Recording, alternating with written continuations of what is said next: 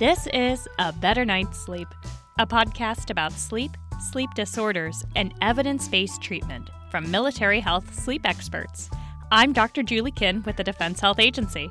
And today I'd like to introduce Lieutenant Colonel Jacob Collen. Welcome, Colonel Collen. Uh, thank you, Julie. Thanks for having me on. I'd like to talk about sleep hygiene during traveling because, you know, we get a lot of listener questions, and a few of them revolved around traveling. So here's my first question for you I have a 20 hour flight coming up. Should I take a sleeping pill so I'm refreshed when I get there? What's the best way to be somewhat refreshed and able to work when I arrive? Yeah, this is a great question. So, there's a lot of factors, obviously, that are involved in preparing yourself uh, for a trip and preparing yourself to, to deal with jet lag and to be as effective as possible when you get to your destination. Uh, we know that the symptoms of jet lag include tiredness and fatigue, uh, coupled with insomnia, impaired performance, and even um, GI disturbances like an upset stomach and disruptions in your bathroom habits. It can be pretty distressing to people. So there are a lot of factors that come up with jet lag that can make um, travelers kind of miserable um, and make them feel like they're not at their best. Um, this is a problem for military members when they travel and they may have to give a briefing or deal with stressful, yeah. kind of high level situations. It's also definitely a problem for professional athletes when they travel to different time zones, and there's a lot on the line uh, from an athletic performance perspective. Sure. So there's a lot of research that looks at how to be most effective.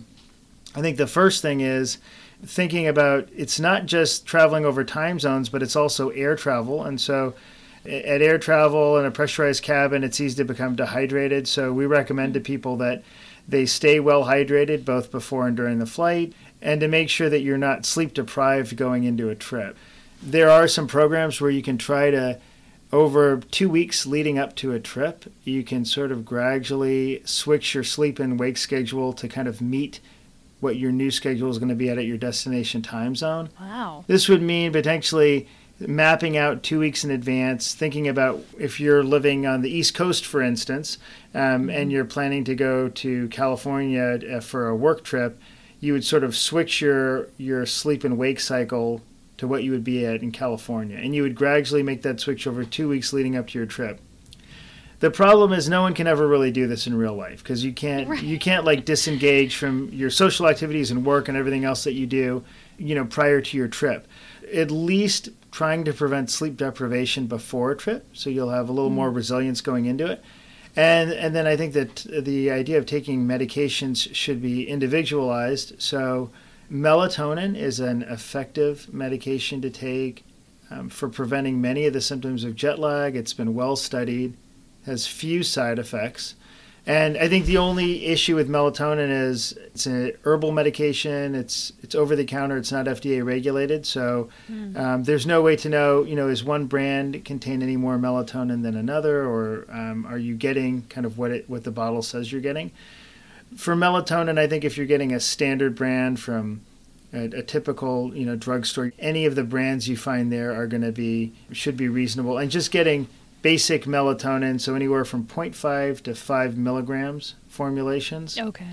You should only need one pill. So there, at some stores, there are multiple formulations of melatonin, some of which are long acting, and a person can end up getting anywhere up to 15 to 20 milligrams of melatonin, which isn't going to be effective and it can actually cause more disruption in your circadian rhythm. Hmm. You should just need one tablet of 0.5 to 5 milligrams, whatever one tablet, the one tablet dose is for that bottle. What other tips would you have for avoiding jet lag or just sleeping while traveling? And um, and also as part of that, I'm interested in your thoughts on drinking alcohol on the trip.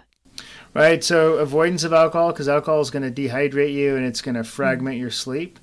Uh, and so again, staying hydrated, avoidance of alcohol, heavy meals when possible. I think a lot of people struggle with travel you know, not just because of the jet lag, but oftentimes they're drinking more alcohol than they normally would if they're out at mm-hmm. business dinners or social engagements.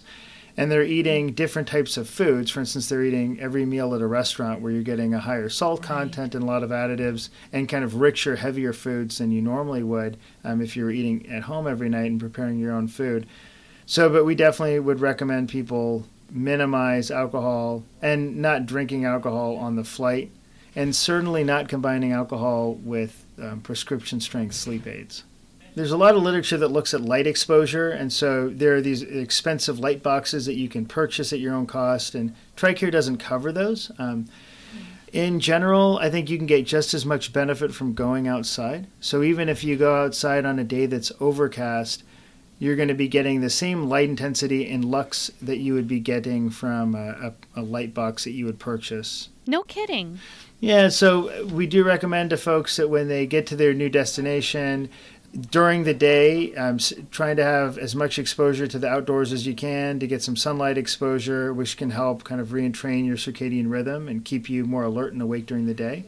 So bright light is going to be alerting, and darkness and taking melatonin is going to kind of help with um, getting you into more of a sleep mode. Well, as someone who lives in the Pacific Northwest, I'm at Joint Base Lewis McChord. It's really nice to hear that even walking around in our cloudy weather is still going to give me some good effects there. At least it'll make you feel better, if anything else. So hopefully. and we have great nature here too. So with eastward travel, you know, being exposed to light in the morning and then avoiding light in the evening. So even including wearing sunglasses if it's the summertime and it's late outside, mm-hmm. late, um, trying to avoid light even with sunglasses during a drive, for instance. Um, and with westward travel, exposure to evening light is going to help alert you more and help you kind of stay up later in the evening, and then avoiding light in the morning, sort of to reset your circadian rhythm.